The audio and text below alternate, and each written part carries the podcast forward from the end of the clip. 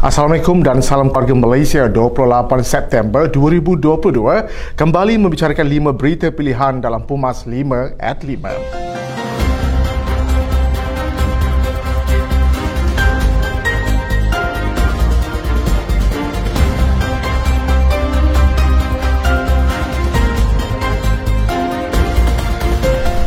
Jentera Wanita UMNO dan Barisan Nasional Negeri Perak sentiasa bersiap siaga dan bertenaga bagi menghadapi pilihan raya umum ke-15 yang akan diadakan pada bila-bila masa. Ketua Pergerakan Wanita UMNO Perak, Datuk Dr. Wan Nur Rashikin, Wan Nordin berkata UMNO dan Barisan Nasional mesti ada keyakinan dan ilmu di dada dan apa yang paling penting utama adalah doa dan usaha yang telah dilaksanakan. InsyaAllah wanita BN Perak akan berusaha sebaik mungkin untuk mengekalkan kemenangan dan menambah lagi kerusi yang akan dimenangi didatangi oleh BN pada PRU ke-15. Beliau yang juga ahli Dewan Undangan Negeri Adun Kampung Gajah berkata, apa yang diungkapkan oleh pengurusi BN Negeri Perak, Datuk Serani Muhammad agar kesiapsiagaan jentera, terutama jentera wanita BN dan juga jentera jalan rakyat berada dalam tahap siap siaga yang terbaik. Terdahulu Menteri Besar Perak Datuk Serani Muhammad telah melancarkan jentera Barisan Nasional peringkat Parlimen Bagan Datuk yang turut dihadiri oleh Presiden UMNO Datuk Seri Dr. Ahmad Zaid Hamidi. Ketua Pergerakan Pemuda AMNO Datuk Dr. Ashraf Wajri Dusuki berkesempatan mengadakan pertemuan dengan Menteri Kewangan Tengku Datuk Sri Zafrul Tengku Abdul Aziz bagi membawa suara rakyat berkenaan pengeluaran kumpulan wang simpanan pekerja bersasar. Dalam pertemuan tersebut, Dr. Ashraf turut membangkitkan kerajaan mengenai tanggungjawab untuk membantu golongan yang terkesan untuk bukannya membiarkan mereka berterusan mengeluarkan lagi duit simpanan pada hari tua. Mengulas mengenai isu tersebut, Tengku Zafro menjelaskan bahawa kerajaan telah memberhalusi mengenainya terutama mengambil kira isu-isu berbangkit setelah memenuhi permintaan pengeluaran kumpulan wang simpanan pekerja terdahulu. Katanya kerajaan sedang mempertimbangkan secara mendalam perkara tersebut di mana pasukan penyediaan bajet negara sedang bertungku lumus menyediakan subsidi-subsidi bagi membantu mengurangkan beban rakyat tanpa membebankan menaikkan hutang kerajaan.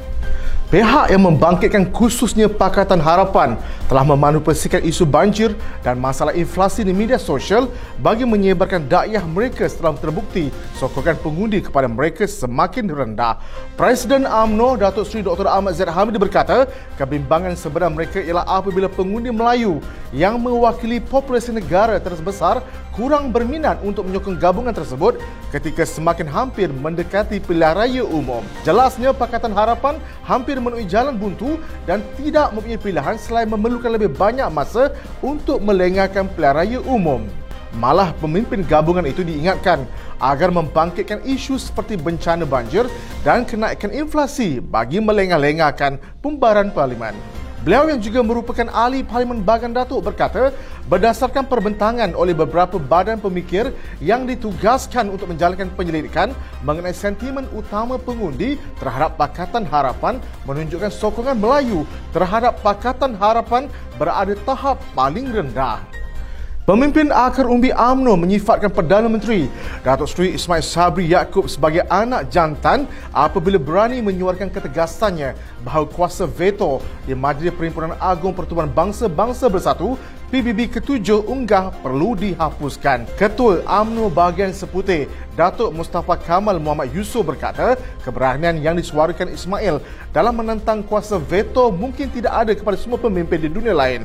Katanya ucapan Perdana Menteri di PBB sangat tegas dan berani dalam menegur kelemahan kuasa veto dan mencadangkan supaya kuasa veto tidak digunakan lagi. Perdana Menteri yang kini berada di New York berkata kepincangan takbir urus global dan PBB menjadi punca konflik dan krisis yang berlaku di seluruh dunia tidak dapat diselesaikan. Jelasnya, masalah yang paling besar di badan dunia itu adalah majlis keselamatan di mana kuasa veto sering disalahgunakan untuk memihak kepada kuasa dunia tertentu. Sementara itu, Ketua UMNO bahagian beruas Senator Datuk Dr. Azhar Ahmad berkata, kerajaan di bawah UMNO dan Barisan Nasional yang diterajui oleh Yang Amat Berhormat Datuk Seri Ismail Sabri Yaakob telah membawa imej tersendiri kerana berani menggunakan bahasa ibundanya ketika menyampaikan ucapan sulungnya di Perhimpunan Agung Pertubuhan Bangsa-Bangsa Bersatu di New York sekaligus menunjukkan bahasa Melayu adalah bahasa standard di dunia.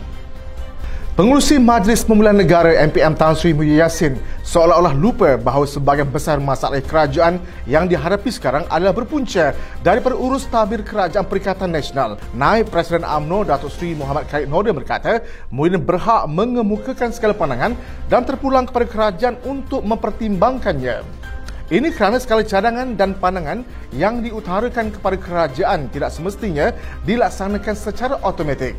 Justru Muhyiddin perlu bertindak dalam semangat kolektif dan tidak hanya menunding jari kepada mana-mana pihak kerana beliau adalah sebahagian daripada kerajaan. Mengulas isu tersebut, beliau mengingatkan Muhyiddin supaya jangan bersikap baling batu sembunyi tangan dan percaya bahawa Perdana Menteri Datuk Seri Ismail Sabri Yaakob sedang memberi yang terbaik dalam berhadapan dengan masalah negara. Sekian daripada saya Muhammad Saiful Muhammad Sahak. Jangan lupa temu janji kita Isnin hingga Jumaat jam 5 petang. 5 berita pilihan hanya di Pumas 5 at 5. Assalamualaikum dan salam keluarga Malaysia.